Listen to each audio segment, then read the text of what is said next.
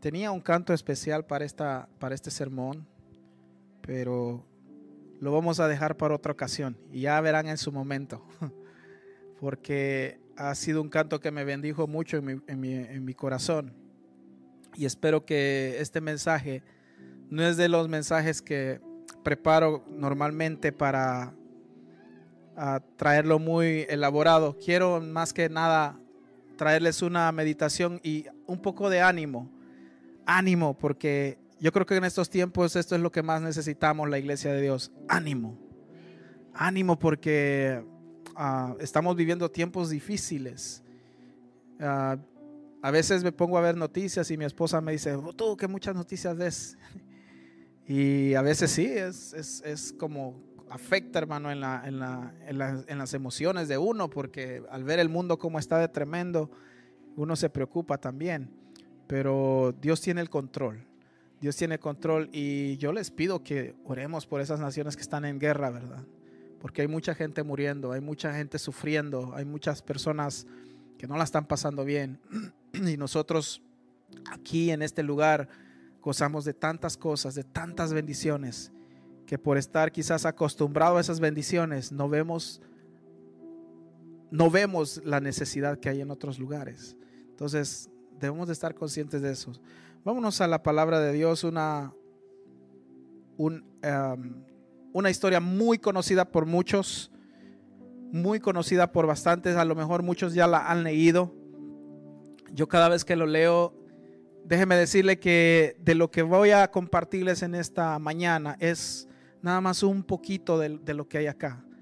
Porque dentro de esta historia hay tanta riqueza, tanta riqueza. Yo le compartí a mi esposa, mi amor, no sé, hay tanto que compartir de esto. Hay tantas cosas que Dios me ha, hablado. Hay tantas cosas que, quizás se me van a ir ah, rápido, pero usted agarre lo que le corresponde en su corazón lo que Dios hable a su corazón. Siempre he dicho que cuando hay algo que el predicador aquí al frente no dice y usted ahí sentado lo recibe, es porque Dios está hablando específicamente a su corazón. No es porque el predicador no tenía el, mensaje para, bien preparado, no, es porque Dios está tratando íntimamente con usted, específicamente con usted.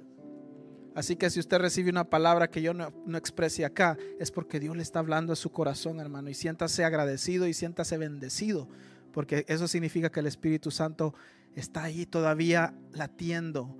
Porque muchas veces nosotros lo contrictamos tanto que ya no le hacemos caso, ya nos cuesta escuchar la voz de Dios y decimos, Dios, háblame. Y Dios está hablando, pero parece ser que nosotros no lo logramos escuchar porque estamos tan lejos de Él que aunque Él grite, no lo logramos oír necesitamos acercarnos más para escucharlo más clarito. Así que quiero que vayamos al versículo, al capítulo 1 de Primera de Samuel, versículos 14 al 18.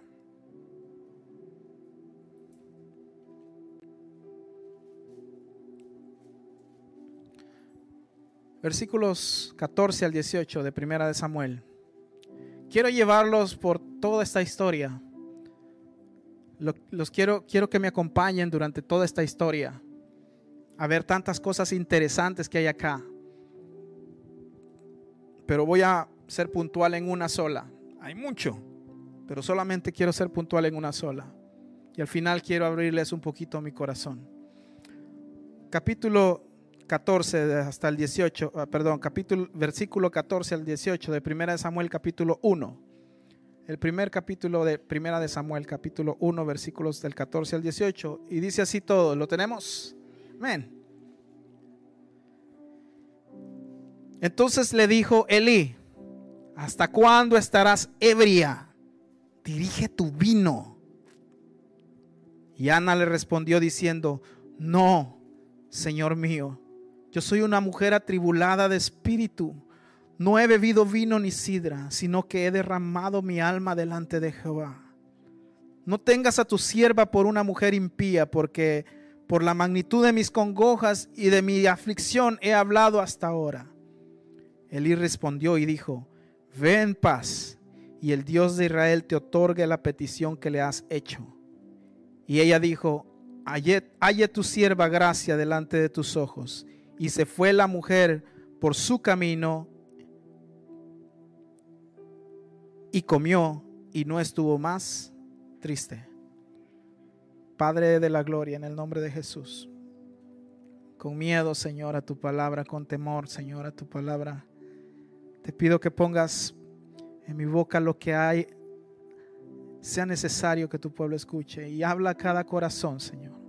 Habla a cada corazón, Señor. Habla cada vez más fuerte a mi vida, Señor. Y que tu palabra, Señor, penetre, Señor, y produzca cambios en nosotros, Señor. En el nombre de Jesús, trae el ánimo, Señor. En el nombre de Jesús. Amén, Señor. Y amén. Es una historia muy conocida por todos, a lo mejor algunos quizás no la han leído, pero quiero que me acompañen. No quise leer todo el capítulo 1 porque todo el capítulo 1 nos describe de qué se trata, pero quiero llevarlos por este camino, por el por lo, por desde el principio para que en contexto entendamos lo que está sucediendo aquí, qué sucedió aquí. En primer lugar, quiero mencionar que a lo largo del tiempo he visto el valor que tiene acercarse a un altar. Desde que yo me convertí al Evangelio, siempre tuve un respeto hacia el altar de Dios, hacia, hacia un altar, hacia un lugar. La primera vez que visité una iglesia cristiana ya por los ochentas, con mis padres, lo primero que observé era donde no hay un Cristo crucificado, no hay ningún santo por acá. No. Fue lo primero que me llamó la atención. Yo buscaba estatuas de representaciones divinas, pero no existía eso, no había eso. Entonces me llamó la atención, pero más sin embargo, en la iglesia donde fuimos y recibimos a Cristo en nuestro corazón, había un bautismerio en el fondo y había una fuente no era de, digital, era una fuente real al fondo. En la pared estaba, en el, en, el, en, el, en el, santuario estaba una fuente donde ahí se hacían los bautizos y una fuente muy bonita que caía agua y se escuchaba ah, caer esa agua. Y me llamó mucho la atención porque a pesar de que no había ningún santo, ese lugar se me hacía muy imponente, muy, muy respetable. Y cada vez que el pastor o la persona que predicaba llamaba al altar, la gente corría, iba al altar. A veces no hacía necesidad de hacer el llamado, la gente buscaba venir al altar. Y una vez me atreví yo a acercarme al altar con los otros jóvenes, porque miraba que los otros jóvenes se pasaban al frente también. Bendito sea Dios a esa generación que me, condujo a la presencia de Dios. Yo miraba a otros jóvenes que se, se ponían al altar y se ponían a orar. Y yo entraba y empecé a entrar ese río de Dios. A veces no entendía, a veces lo iba porque me gustaba una chamaca por ahí.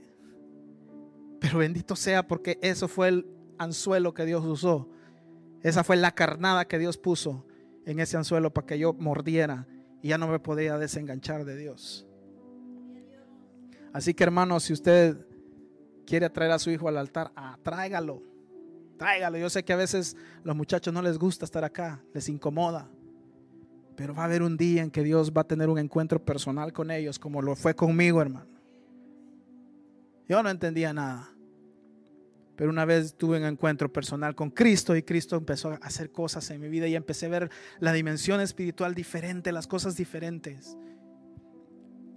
Entonces miraba a la gente que venía humillados, corazones venían quebrantados, y me, hacía mil preguntas, pero algo sonaba en mi corazón.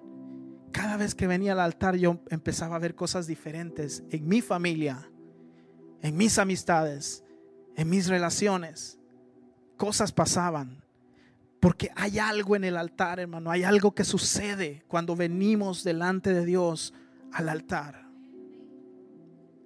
¿Qué es? Yo no sé, es un misterio, como el misterio de cuando nos reunimos todos en un lugar. Mira, el diablo está engañando a tanto cristiano ahora que creen que con, consumir prédicas en, en online es suficiente. No, no es suficiente, hermano. Necesitamos la, la, comunión de los santos. Necesitamos buscar de Dios en unidad juntos como iglesia.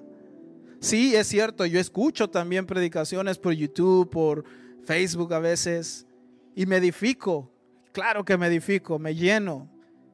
Estudios bíblicos o lo que sea, material muy, muy, muy bueno dentro de las redes sociales o, las, o, la, media o las social media. Es cierto, pero no hay como venir a la casa de Dios. No sé qué hay en eso, pero Dios hace algo. Es lo mismo que sucede cuando venimos al altar. No sé. Lo que sí le puedo asegurar que algo sucede. Y algo sucedió en esta historia. Que lo vamos a ver y lo quiero compartirlo. Por años he visto eso. Que el altar tiene una gran importancia. Cuando venimos con, un corazón humillado, con una necesidad pero ese valor se ha ido perdiendo. No sé por qué. Si tengo tantos años, hermano, en el Evangelio. Y el hecho que tenga tantos años no significa que no me equivoque, que, me la sepa todo. No, hermano. Los años no, no, no, no, no, no son válidos.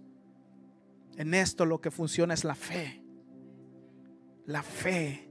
Hay un coro, un coro muy lindo cada vez que escucho esa frase me suena la cabeza porque Digo yo, no, aunque yo chille ahí delante de Dios, no. Dice el corito, fe mueve la mano de Dios. Fe mueve la mano de Dios, dice el corito. Y esa es una gran verdad. Cuando veo la palabra de Dios y aquella mujer que, que le decía al Señor, como predicaba la hermana el, el, el viernes, que si tan siquiera de la mesa comía los perrillos, dice la, de, la mujer sirofenicia Decía que sea de las migajas. Y el, Señor se sorprende y le dice, qué grande es tu fe. Porque fe es la que mueve la mano de Dios. El papá de, la hermana Milagro una vez se paró y dijo, aquí dijo, si un cristiano está aburrido es porque todavía no está sabiendo, no, ha aprendido a vivir por fe. Y es cierto, cuando activamos nuestra fe, el cristianismo se vuelve algo, se vuelve un desafío, se vuelve un reto, no se vuelve aburrido, se vuelve algo, algo de valientes, como dice la palabra. Pero quiero que vayamos y veamos, he notado que venir al altar se ha vuelto tan común, se ha perdido ese valor de venir al altar por muchas razones.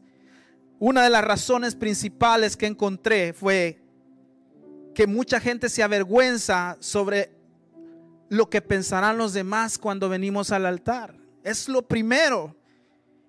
Y hoy los cristianos estamos tan preocupados por lo que van a decir los demás que olvidamos nuestra vida espiritual, nos despreocupamos de nosotros mismos.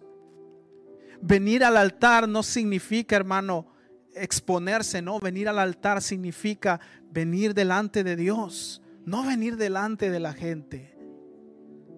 Venir al altar no es algo humillante, no. Si vamos a humillarnos, que sea delante del Señor. Y esa es una de las razones principales por la cual se ha perdido el valor de venir al altar del Señor. La segunda, una de las segundas causas que se ha perdido ese valor es que lamentablemente han habido predicadores que lo han convertido en una muestra de su unción. Y eso hace perderle valor al, altar. Yo no estoy diciendo que este lugar es santo, que, uy, hermano, quítese los zapatos. No. Sino que es la actitud. Lamentablemente muchos de los predicadores de hoy en día utilizan el altar para hacer, para exponer la unción que Dios les ha dado. Y es, el altar no es para eso. Otra de las razones por la que se ha perdido ese valor de venir al altar es por temor, por no conocer las manifestaciones del poder de Dios. Gente que tiene miedo venir al altar. Ay, no, yo tengo miedo porque me van a poner las manos y, voy a caer al suelo. No, hermano, ¿quién le ha dicho que cuando le ponga la mano tiene que caerse? No.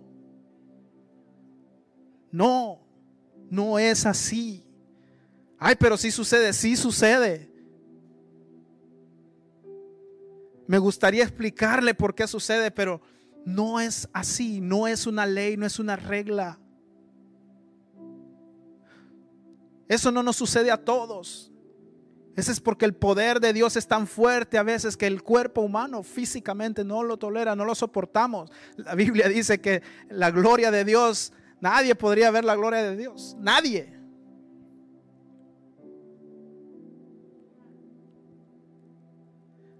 Esa es otra de las razones por las que se ha perdido el valor del altar. Gente que tiene ese temor. Otra de las razones, hay mucha incredulidad y argumentos personales que invalidan la palabra de Dios. Gente que dice, yo no necesito ir allá, no necesito pasar adelante, aquí Dios me puede bendecir. Sí, hermano, Dios le puede bendecir. De la misma manera como hizo con el centurión.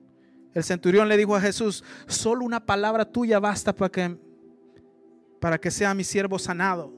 Y el Señor desde ese lugar le dijo, ve, regresa a tu casa. Cuando tú, en otras palabras le dijo, cuando regrese ya va a estar sano. No hubo necesidad, es cierto, tiene razón. Pero ¿qué necesitó ese centurión? Acercarse al Señor. Ustedes y yo necesitamos acercarnos al altar. Es necesario correr al altar. Otra de las razones es como muchas, muchos, uh, muchos predicadores utilizan el altar como un último recurso para evadir la frustración de una congregación apática. En otras palabras, dicen, como cuando ven a toda la iglesia que no se quiere meter con Dios, los hacen venir al altar, porque solo así se van a meter. Cuando, cuando hacemos eso, predicadores, cuando hacemos eso, estamos poniendo en bajo el lugar, este lugar tan lindo que Dios ha dejado. No debemos de usar el altar para estas cosas. Y otra razón, que quizás es una de las más comunes que se ha vuelto en estos últimos tiempos, es que se ha vuelto una costumbre rutinaria. Venir al altar, ya, ya se nos hace costumbre. Hermano, si usted viviera en el Antiguo Testamento, usted desearía, como los profetas desearon, pararse frente al arca del pacto y adorar a Dios. Ellos no lo podían hacer. Porque si se hacían eso, como le dije, la gloria de Dios los mataba. Físicamente se morían. No podían. El único que podía era el sumo sacerdote. Y el sumo sacerdote tenía que cumplir ciertas reglas para poder entrar. Y si una de esas reglas no se cumplían, ahí nomás quedaba, hermano. Dicen los historiadores bíblicos que los, es más, la Biblia lo relata, que ellos tenían campanitas aquí en la, en la orilla de la túnica y lo amarraban con un lazo en la cintura, porque si oían que ya no sonaban las campanitas es porque ese cristiano ya había quedado. Y no, no había forma de sacar al muerto más que con el lazo, ¿verdad? Porque si, si alguien entraba a sacar al muerto, iban a haber dos allá adentro. Así era la gloria de Dios de tremendo. Así era de ¡Qué gloria! Nosotros ahora no, hermano, gozamos de entrar a la presencia de Dios con solo dos cantos que canten con el corazón. Algo que los profetas y los hombres de Dios deseaban, hoy nosotros lo disfrutamos. Y se ha hecho tan común que le hemos perdido el valor a la presencia de Dios. Es triste quiero que me acompañen en esta historia. Quiero contarles de un hombre. Atención hombres, va con ustedes. De un hombre que tenía ciertas características peculiares y la, historia la encontramos en Primera de Samuel capítulo 1 del 1 en adelante y ya leímos cuatro versículos que son en los que yo me quiero concentrar. Dice el capítulo 1, versículo 1 de 1 Samuel, hubo un varón de Ramateis, de Sofim, del monte de Efraín, que se llamaba Elcana, hijo de Jeroham, hijo de Eliú, hijo de Tohu, hijo de Suf, Efrateo. Qué difícil esos nombres, ¿verdad? Ya me imagino yo ponerme a mi, a, mi hijo Tohu. mi, hija, mi hija hembra se va a llamar Gabriela y mi hijo varón se va a llamar Josías. Para que, para que sepa, ya tienen nombres. Así como Aarón. Antes de nacer ya tenía su nombrecito. Versículo 2. Y tenía él dos mujeres. El nombre de uno era Ana y el otro era Penina. Y Penina tenía hijos, mas Ana no los tenía. Solo mire cómo está la, la cuestión con este, con este vato, como decía, con este hombre. Me hubiera gustado ponerle a mi mensaje dos mujeres un camino, pero no, no se ve muy bonito, ¿verdad? No se escucha muy, muy agradable. Así que el tema de mi mensaje es, vuelve al altar. Vuelve al altar. Ese es el mensaje de esta noche, vuelve al altar. Pero este hombre vivía una, una vida de telenovela. Tenía dos, es más, ¿saben? Cuando estaba estudiando esto, me fui a la canción, sí, no, no se crea, me fui a la canción a leer toda la letra de la canción, porque yo le he escuchado el coro, pero nunca escuché, nunca leí ni, ni, vi toda la letra de la canción. A ver, tócala, la voy a cantar. No, mentira, no se crea, no se crea. Ah, leyendo, qué bárbaro, el diablo sí que le mete mentira a los hombres, ¿verdad? Híjole, sí que es tremendo de dónde nos sacó el Señor. Versículo 3 y todos los años aquel varón subía de su ciudad para adorar, para ofrecer sacrificios a Jehová. Ah, era buen cristiano. A pesar que tenía dos mujeres, ¿verdad? Se parecerá a alguien. De los, yo no dije nada, yo solo pregunté. Y todos los años aquel varón subía de la ciudad que adoraba para ofrecer sacrificios a Jehová de los ejércitos en Silo, donde estaban dos hijos de Elí Ofni y Finés, sacerdotes de Jehová. El Cana ah, tenía, era un hombre lleno de conflictos. Solo fíjese la vida de este hombre. Para empezar, el Cana era un hombre que era descendiente de la tribu de Leví, pero a pesar de que era de esa tribu, vivía en la zona de la tribu de Efraín. So, este hombre significa que era un sirviente de Dios. Yo le he enseñado a los, a los músicos y a los muchachos sobre la tribu de Leví. Y para los que más o menos o los que no saben, habían 12 tribus en, la, en, la, en el pueblo de Israel. Una de esas tribus, Dios dijo, apártenme esta tribu, era la tribu de Leví, y estos van a ser servidores en mi templo, porque Dios dijo, voy a poner un templo donde quiero que me adoren, y ahí estaba el arca del pacto. La presencia de Dios no era como la disfrutamos hoy, la presencia de Dios descendía sobre el arca del pacto. Ahí estaba la presencia de Dios. Si usted quería experimentar la presencia de Dios, tenía que ir a ese lugar, así como lo hacen los musulmanes. Tenía que ir a ese lugar y presentar sacrificios.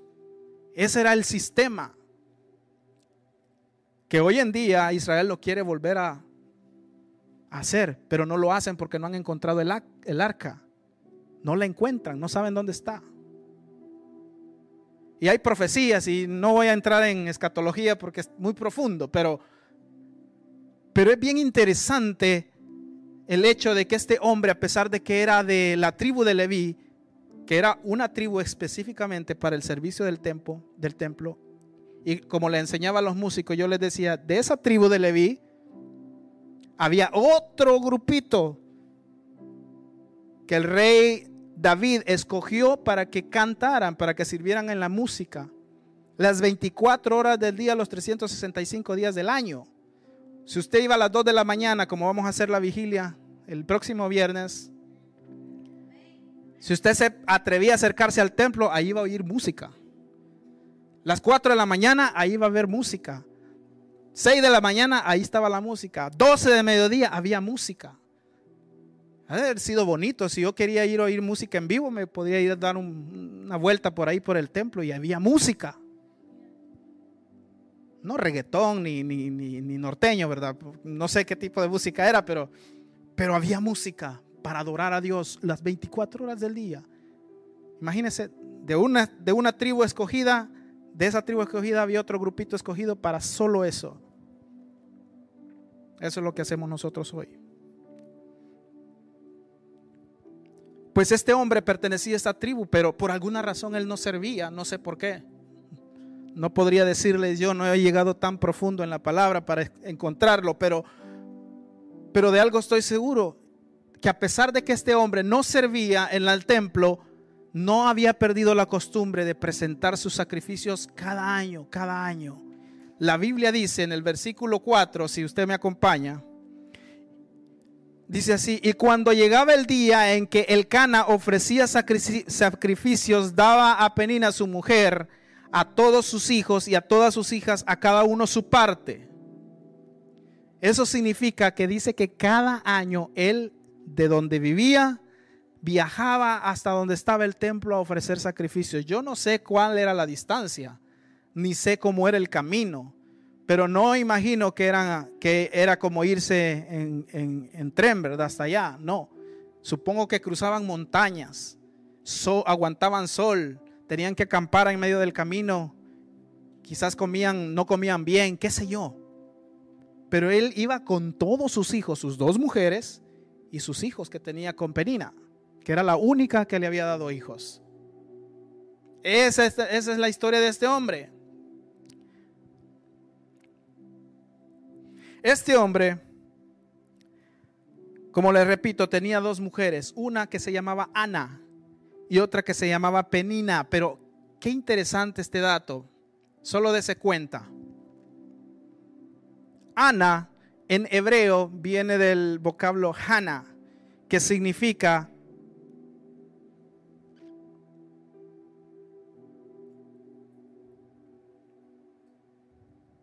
que significa llena de gracia o la gracia de Dios.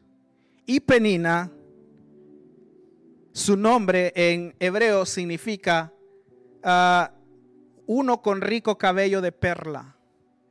So, esto me quiere decir a mí que Ana tenía algo que Penina no tenía. Y Penina tenía algo que Ana no tenía. Ana era una mujer llena de gracia. Y dice la Biblia que el Cana, su esposo, amaba a quién? A Ana. Y Penina dice que su nombre significa una de cabello ah, de coral, que viene siendo como representación de la belleza. Yo no sé cuántos jóvenes de aquí se han, de ver puesto en un dilema en donde han estado buscando pareja, ¿verdad? Y han de haber dicho, ay, es que me gusta fulano porque él es bien detallista, pero está feo.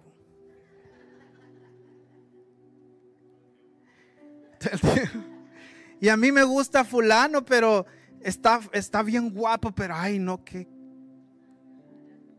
qué carácter, ¿verdad? ¿Se ha, ¿Se ha visto en esas usted cuando estaba joven?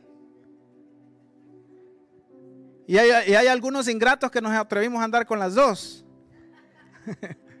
Porque una tenía la que otro no tenía, ¿verdad? Pues así quizás le pasó a Elcana. Ha de haber dicho, me caso con Ana porque es una mujer llena de gracia. Y eso está bien bonito de ella. Me encanta que sea así. Pero está feíta. Y aquí está Penina, que está bien guapa. Y aparte me dio hijos. Hombres, dos mujeres en un camino, cuidado. cuidado. Se los puedo decir con toda certeza.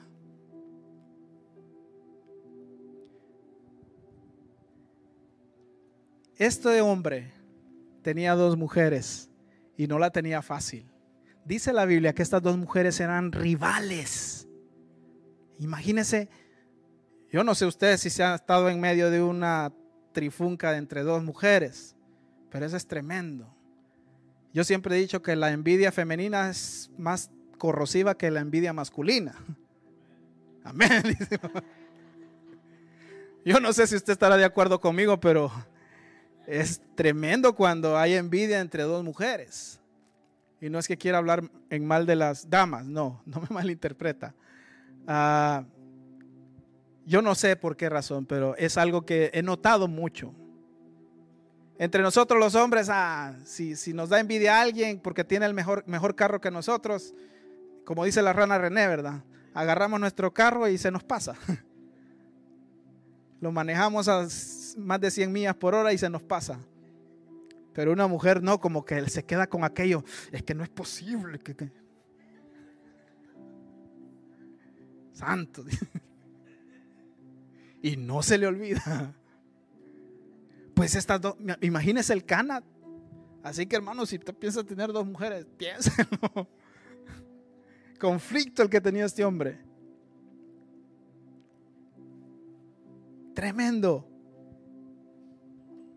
El Cana, en, e, en esta situación, podemos observar cómo era la vida de ese hogar. En el versículo, vámonos al versículo 3. Ah, vámonos al versículo 4, perdón.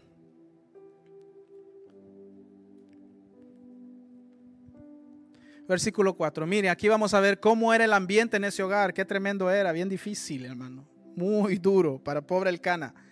Y cuando llegaba el día que el Cana ofrecía sacrificio, daba a Penina su mujer, a todos sus hijos y a todas sus hijas, a cada uno su parte. Pero a Ana daba una parte escogida. Porque amaba a Ana, aunque Jehová no le había dado, concedido hijos, tener, concedido tener hijos. Y su rival la irritaba, enojándola y entristeciéndola porque Jehová no le había concedido tener hijos. Así hacía cada año cuando subía a la casa de Jehová. La irritaba así, por lo cual Ana lloraba y no comía. Qué ambiente más horrible en esa casa, hermana.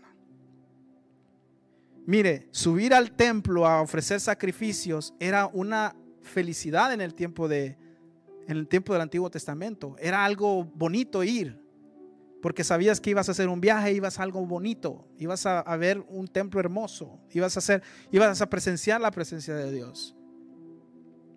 Pero para Ana no se volvía bonito, se volvía un martirio, porque tenía su rival Penina. Qué penina esa. Que dice la Biblia en el versículo 5, pero versículo 6 y su rival, la Biblia dice rival, y su rival la irritaba, enojándola y entristeciéndola. Tres cosas tan difíciles, hermano. A usted le ha caído limón en una herida. Irrita, ¿verdad? de eso. Pues imagínese eso, le hacían a Ana. Uno. Dice que también, aparte de que la irritaba, la enojaba. O sea, le dolía en su corazón lo que le decía y aparte la enojaba y no solamente la se quedaba hasta ahí, no solamente la enojaba, dice que la entristecía también. Para una mujer es muy difícil no tener bebés, porque esa es parte, esa es la naturaleza que Dios le dio a toda mujer, procurar vida, dar vida. Y es muy duro, muy duro para una dama sufrir eso. No es fácil. Y esta mujer sufría todos los años. Ella sabía que su rival era para que la confrontara, la humillara.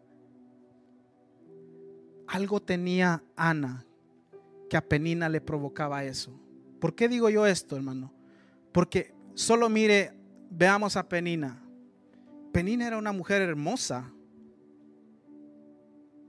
Era muy bonita. Estaba casado con el hombre que quería estar. Tenía hijos. Entonces, ¿qué tenía esta mujer en la cabeza para provocar ese dolor en Ana? ¿Por qué lo hacía si lo tenía todo? ¿Qué necesidad tenía esta mujer de hacerle la vida imposible a su, a su, no sé cómo decirle, a la otra esposa del Cana? ¿Por qué hacía esto Penina? ¿Sabe por qué lo hacía? ¿Quiere saberlo? Ahí está en la Biblia. Versículo 4. Versículo 5, perdón.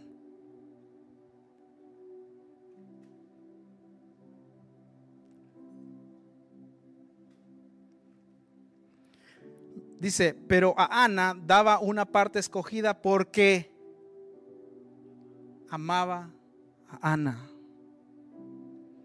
Tú eres el amado de Dios, el diablo va a querer humillarte, irritarte, te va a mandar peninas para sacudirte, para hacerte la vida imposible, para que te salgas del Evangelio. Eso es lo que el diablo hace, para que te apartes de Dios. Va a mandar cualquier penina, porque sabe que Dios te ama, te escogió a ti. Y eso era lo que Ana, lo que Penina no tenía, no tenía el amor de ese hombre. Ella amaba a ese hombre, le había dado hijos, pero no tenía su amor. Y Penina tenía la gracia de Dios sobre su vida que había ganado el amor de aquel hombre. Y no crea, el Cana sufría en su corazón. Sabía que sufría. A lo mejor no sabía lo que hacía su otra esposa con él, con ella, pero lo sabía. Ahora, y aquí voy aterrizando con el mensaje. Ya vimos cómo es la vida del Cana y ese, ese ambiente en que estaban. De esos días que Penina la irritaba todo el tiempo. Otro año más, solo póngase a pensar, hermano, cada año esa mujer iba al templo. Yo no sé si cada año Ana pedía lo mismo a Dios, Señor, envía, quiero un hombre, un varón, quiero un hijo, quiero un hijo. Yo no sé si cada año, pero imagínense, cada año pedía por un hijo, regresaban y ese año no pasaba nada. Otro año más, Penina otra vez con la misma cantaleta, con la misma irritación. Volvía otra vez, terminaba ese año y nada. Y volvía otro año, la mismo y nada. A cualquiera desanimaría eso. Cualquiera diría ya no más. Dejo a este hombre y que se quede con esta mujer. Yo no sé si tú quieres ser una Ana o una penina. Pero quiero que examines tu corazón. Si ha sido una penina para tu hermano o para tu hermana, o ha sido una Ana. Esta mujer, hermano, es increíble, impresionante todo lo que lo que ha hecho, lo que hizo y lo que Dios hizo con ella solamente por por tener esa gracia de Dios en su vida. Mire, Vámonos al versículo, a los versículos siguientes. Versículo 8, dice así. Y el Cana su marido le dijo, Ana, ¿por qué lloras? ¿Por qué no comes? ¿Y qué está afligiendo tu corazón? ¿No te soy yo mejor que diez hijos? Y se levantó Ana después que hubo comido y bebido en Silo y mientras el sacerdote Elí estaba sentado en una silla junto a un pilar del templo de Jehová, ella con, oiga bien, ella con amargura de alma oró a Jehová y lloró abundantemente. Hermano, le pregunto, ¿usted, ¿usted ha orado con amargura alguna vez? Uy, hermano, eso no se puede hacer.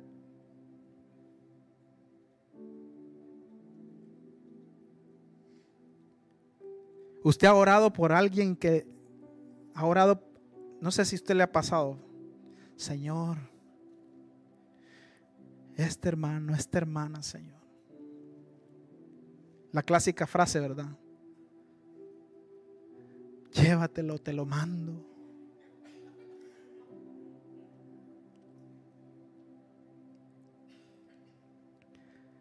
¿Ha orado así alguna vez? Que hemos sentido que hay personas que nos han lastimado, nos han herido, nos han hecho daño y hemos orado de esa forma. Tal vez no específicamente así, pues, pero, pero hemos pedido porque, Señor, ya en realidad hemos orado quizás, Señor, cambia a esta persona, quítala de mi camino, o quítalo de mi camino, o haz esto, o haz lo otro. Le empezamos a sugerir a Dios qué hacer. Chistoso, ¿verdad? ¿Cómo le vamos a decir a Dios qué hacer? Si Él es perfecto en todo lo que hace. Cuando canto esta canción, todo lo haces bien, solo me acuerdo de eso. Cuando estoy en la tormenta, mi corazón no te... Yo sé que todo tú lo has. Tenemos que confiar en que Él va a hacer las cosas mejor que nosotros pensamos. Él las va a hacer mejor. Solo es que tenemos que confiar. Cuesta, hermano, cuesta. Yo creo que esta mujer tenía el derecho de decirle a Dios, Dios, quita penina de mi, de mi camino. Yo no le estoy haciendo nada. Porque no le hacía nada. La Biblia no dice que se ponía a pelear con ella. No le hacía nada. Pero escuchemos la oración de Ana y aprendamos cómo debe de ser nuestra actitud delante de Dios ante una situación como esa. Versículo 10. Ella con amargura de alma oró a Jehová y lloró abundantemente e hizo voto diciendo, Jehová de los ejércitos, si te dignares, mira a la aflicción de tu sierva y te acordarás de mí y no te olvidares de tu sierva, sino que dieres a tu sierva un hijo varón, yo lo dedicaré a Jehová todos los días de su vida y no pasará navaja sobre su cabeza. Mientras ella oraba largamente delante de Jehová, el Elí estaba observando la boca de ella, pero Ana hablaba en su corazón y solamente se movían sus labios y su voz no se oía. Y Elí la tuvo por ebria. Imagínate esa mujer. ¿Cuál fue su oración? Ella no dijo, quita penina de mi vida. Ella no dijo, haz que mi esposo le venga una revelación y vea que esa, y no quiera a esa mujer y le eche de la casa. No. Penina se enfocó en, en el Señor y puso su, su carga sobre él. No anduvo viendo otras cosas más que lo que ella tenía en mente.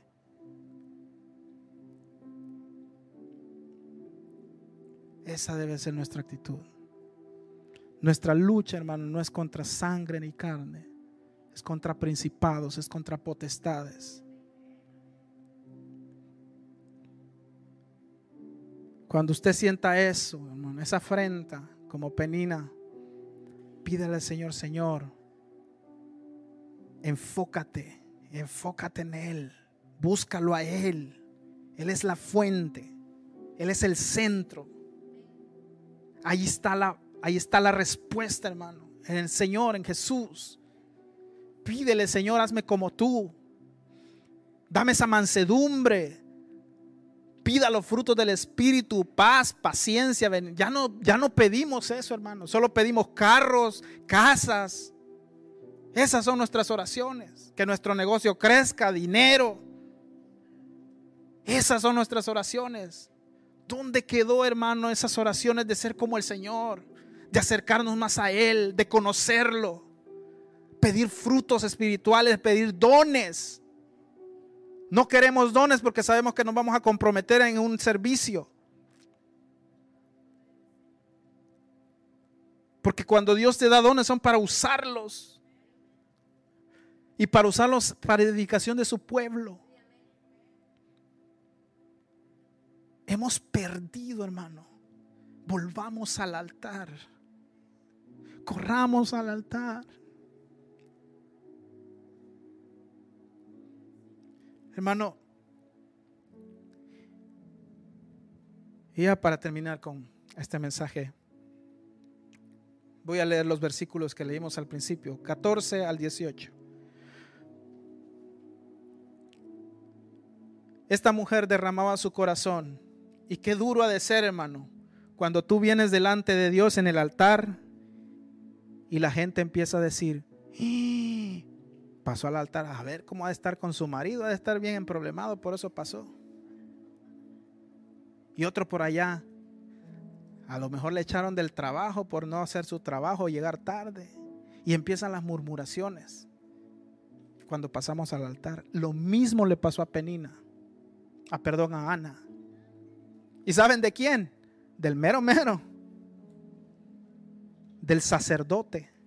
Dice la Biblia que el sacerdote vio que movía los labios y la dio por borracha, por ebria. Qué feo, ¿verdad? Que tu líder se acerque a acusarte de cosas que no son. Pero ¿cuál fue la actitud de Ana? Usted no sabe, pastor, lo que me pasa.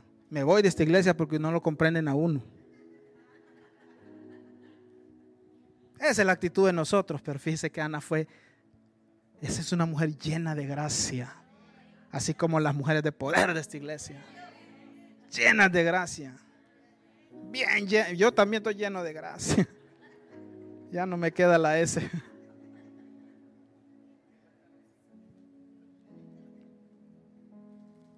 Mira lo que le respondió. Versículo 19. Y levanta, ah, versículo, perdón, sí, 19. 14, perdón, vamos a leer. Entonces le dijo Elí, ¿hasta cuándo estarás ebria? Dirige tu vino. ¿Hasta cuándo te vas a dejar de emborrachar? Ya, párale. Y Ana le respondió diciendo, no, Señor mío, yo soy una mujer atribulada de espíritu, no he bebido vino ni sidra, sino que derramo mi alma delante de Jehová. No tengas a tu sierva por mujer impía, porque la magnitud de mis congojas y de mi aflicción he hablado hasta ahora. Elí cuando vio la actitud de esta mujer dijo, no. Me imagino que Elí se ha de haber quedado, wow, qué tonto soy. Hermano, cuando la gente hable mal de usted porque viene al altar, no se ponga así. Derrame su alma delante de Dios y deje que el Espíritu Santo le redarguya a esa gente. Deje que el Espíritu Santo haga la obra, porque el Espíritu Santo, cuando usted va a fallar o va a pecar, se empieza pip, pip, pip, pip, una lucecita así. Danger, danger, danger. No, está mal. Eso no me gusta. Yo no sé usted, a mí me ha pasado, pero cuando estoy en un lugar donde, no sé, he asistido a fiestas de gente, ah, de familiares o gente que no es cristiana. Yo no me siento, no sé a usted si le pasa, hermano. Yo no sé, usted no, no quiero mal, ser prejuicioso ni mal juzgar a nadie, porque tampoco por, sentirnos así vamos a dejar de asistir a, fiestas familiares. No, vaya, alumbre. No vaya a agarrar Biblias a la gente. No, hermano, comparta con su familia, diviértase con su familia. Es su familia pero alumbre. Vean que usted está feliz, que está contento con Cristo en su corazón. Demuéstreles que la vida en Cristo es, vida, es, es, algo lindo. Pero cuando, no sé, a usted si le pasa, yo me siento incómodo, no me, me tengo que aguantar, pero ahí estoy. Pero pásales porque el Espíritu Santo está ahí en el corazón, como que no te sientes bien, pues Así le va a pasar a las personas que tal vez están murmurando por su condición. El Espíritu Santo va a poner en el corazón. Y sabe qué es lo más lindo que cuando ese ambiente está en ese, en ese sentir, en un mismo sentir todo, no, no sucede eso. Y si sucede en pocas personas, pero somos más los que queremos recibir de Dios. Y debemos de impulsar eso. Entonces, versículo 19 Ah, Ana le responde esto al, sacerdote. Le, es sincera y le dice, mira, esto me pasa. No estoy borracha. Esto me sucede. Y Elí, al ver, al ver el dolor de Ana, le responde de la siguiente manera.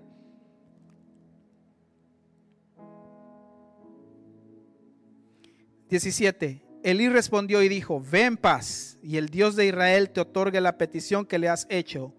Y ella dijo, halle tu sierva gracia delante de tus ojos. Y se fue la mujer por su camino y comió y no estuvo más triste. Ana un año más corrió al altar, buscó el altar, pero esta vez fue diferente. Vuelve al altar otra vez, otro año más, después de fastidiada, de estar fastidiada por Penina. Vuelve al altar de nuevo Quizás Ana en el principio de haber dicho, voy otra vez a ver si sucede algo este año. Y con el dolor en su corazón regresa al altar. Viene un sacerdote y la acusa de borracha. Qué feo. Pero no se quedó ella así. Es sincera y dice, yo estoy orando por esto. El sacerdote le dice, el sacerdote no le dijo, como Jesús, ¿verdad? Se ha hecho tu milagro. Regresa, ve en paz porque vas a tener un hijo varón. No le dijo eso. El sacerdote ni siquiera sabía lo que estaba sucediendo en su vida, solo le confesó porque lloraba. El sacerdote quizás en palabras proféticas o, o, con fe le dijo, vuelve en paz y que sea concedido lo que has pedido. Y eso Ana lo agarró, lo atesoró en su corazón y dijo que ya no estuvo más triste. Yo creo que cuando Ana regresó a casa y Penina la vio entrar, ha de haber dicho Penina, aquí viene esta.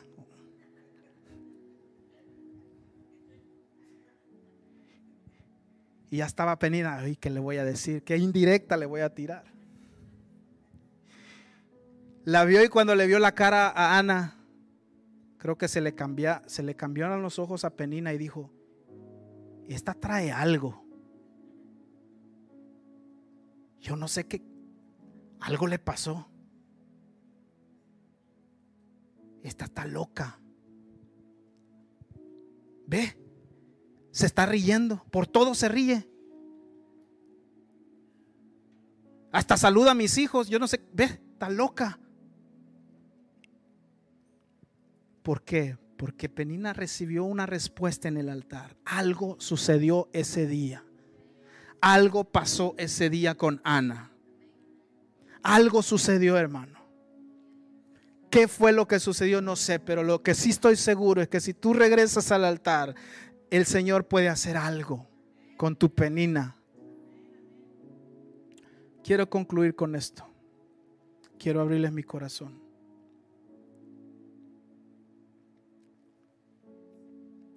Es primera vez que lo hago. Y lo hago público porque estoy en casa.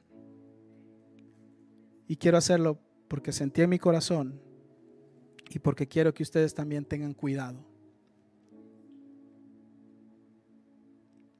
Desde el año 2004, 2000, sí, como 2004, 2005, yo quise tener un bebé. Busqué ayuda para tener un bebé.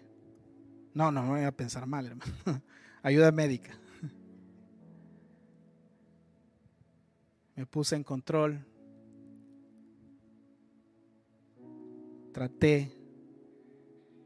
Se dieron cosas muy desagradables que me hicieron migrar a este país. Luego en el 2000, yo no sabía nada todavía, porque estaba en un tratamiento. No me había hecho exámenes, simplemente tratamientos comunes en donde te dan ciertos suplementos para mejorar tu metabolismo. Yo no sabía nada de mi condición. Luego, en el año 2010, creo, si no me equivoco, del 2010 al 2019, 18, casi 19, también intenté. Hice lo mismo Visité tres doctores, tres diferentes doctores. El último doctor fue un especialista.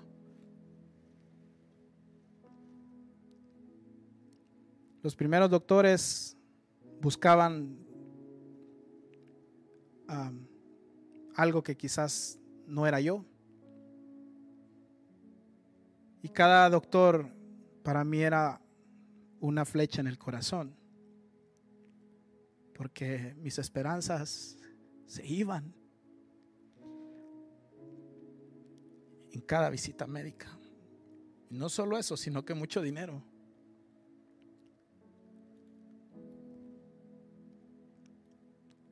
Solo yo y otro hermano sabemos lo que se sufre con esto. Mi familia. Cuando cuando abrazo a mis sobrinos y ellos me dan un abrazo y siento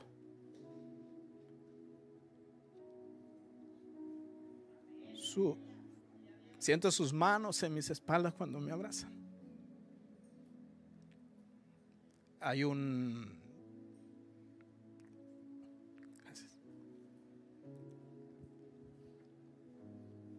hay un instinto paternal que se enciende muy fuerte, muy fuerte. Mis padres han orado por muchos años por eso. Mucha gente se ha burlado de mí, en mi trabajo, aún familia. Y duele, pero solo me toca sonreír. Porque no quiero ser grosero con nadie, no soy así.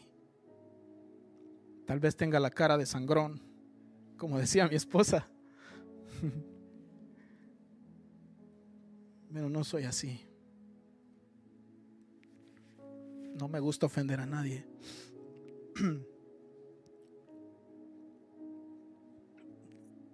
El año 2010, cuando visité a un especialista, un especialista, gasté mucho dinero porque no tenemos seguro. No tenía seguro. Tocó financiar mis exámenes. Me tocó ir de un hospital a otro. Dios puso gracia en ese hombre porque él me mandó a una clínica a hacerme unos exámenes, una clínica privada, y el examen era muy caro.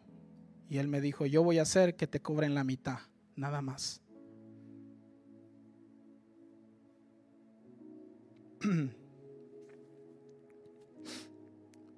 Cuando este especialista vio mi examen, yo esperaba que me dijera, tienes esto. ¿Sabe lo que me dijo? No entiendo. No tienes nada. No encuentro nada.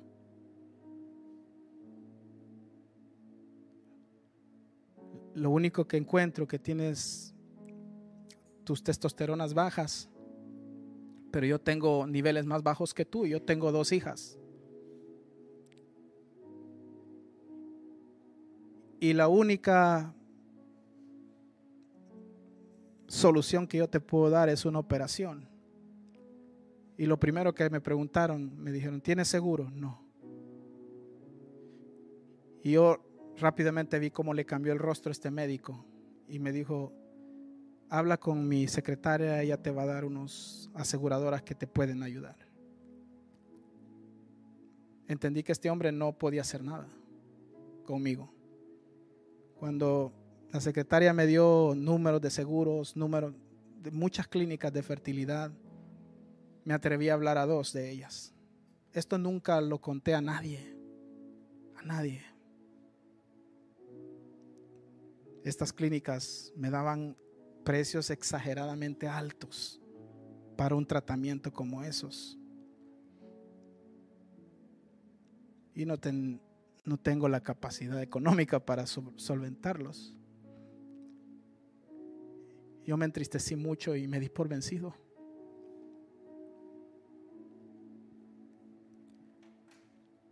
Luego pasaron cosas malas, malas decisiones, que eso cada vez alejaba más mis esperanzas de ser papá.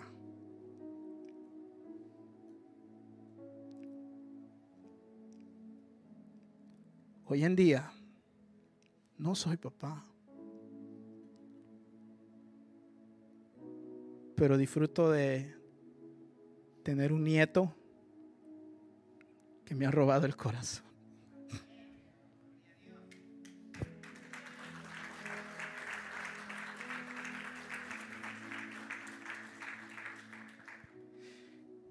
Es lo más cercano que puedo experimentar a ser papá. No sé cómo,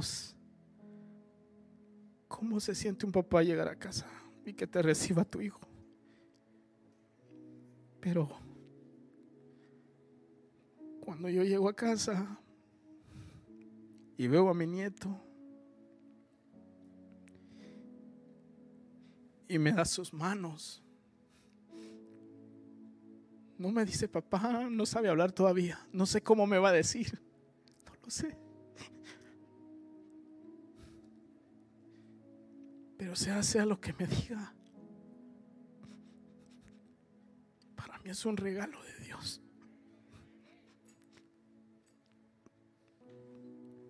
Cuando me da sus manitas para que lo cargue. No sé cuánto va a durar mi paternidad, si podría decirlo, porque algún día su mamá se lo va a llevar. Pero sí voy a estar muy feliz que él esté bien. Pero verlo correr, verlo caminar. Ayer que estábamos en la fiesta de, de Jasmine con, con Matías. Solo quería verlo brincar con otros niños ahí. No sé si eso es ser papá, pero es algo muy bonito.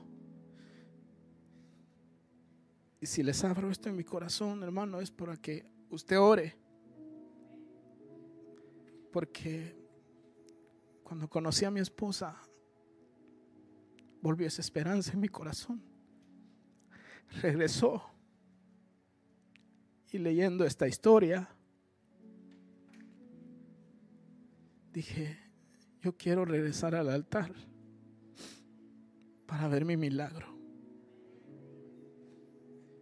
Mi esposa y yo hemos puesto nombres a nuestros hijos como una acción de fe. Y ojalá un día, hermano, mi papá pueda levantar a su nieto o a su nieta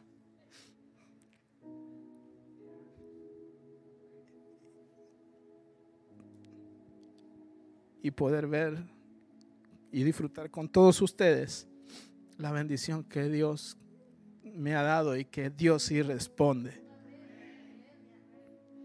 Yo no sé si mi hijo o mi hija se va a portar mal o se va a portar bien, solo le pido paciencia. Porque a veces mi nieto se nos se porta mal. Ahí andamos enseñándole a que no le pegue en la cara a la gente porque ha agarrado esa mala maña. camina mucho, es muy inquieto, pero solo le pido sus oraciones. Yo le decía a mi mamá, quiero un regalo de cumpleaños. quiero una hermanita, le decía. y ojalá Dios me dé la dicha de que un cumpleaños de ella pueda, pueda darle a su nieto. Que el Señor les bendiga, hermano.